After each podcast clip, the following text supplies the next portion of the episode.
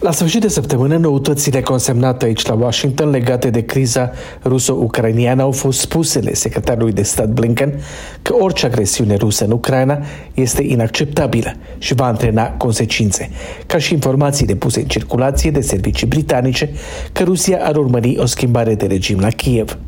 La asta se adaugă și știrea că personal neesențial al ambasadei americane în Ucraina ar putea fi evacuat, gest interpretat ca anticipând o intervenție rusă în acea țară. Observatorii politici nu se aventurează să facă speculații despre intențiile lui Putin, dincolo de supoziția larg acceptată că liderul de la Kremlin i-ar plăcea să fie cel care să refacă o structură similară cu cea a Uniunii Sovietice, cel puțin în spațiul slav. Dictatorul rus nu a dat dovadă de subtilitate și nu a ținut secret ceea ce de fapt dorește. Ar putea să adopte ca imn național piesa formației Beatles înapoi în Uniunea Sovietică, scrie Max Put în Washington Post.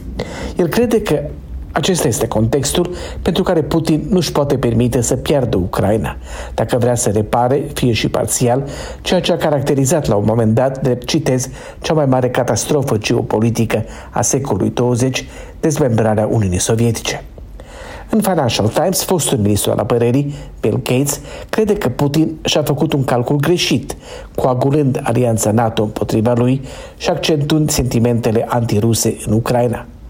Analize recente din revistele Foreign Policy și Foreign Affairs sugerează că Putin s-a menținut la putere timp de 20 de ani pentru că nu a fost un jucător de noroc nechipzuit, ci pentru că a acționat cu grijă, calculat, chiar rațional. În analiza sa, Farid Zakaria arată că pentru Rusia o Ucraina integrată în NATO ar fi mult prea mult pentru a fi acceptat. Putin nu se angajează în aventurism irațional, arată Zacaria, continuând, citez, el își asumă riscuri, dar și-a calculat șansele cu grijă.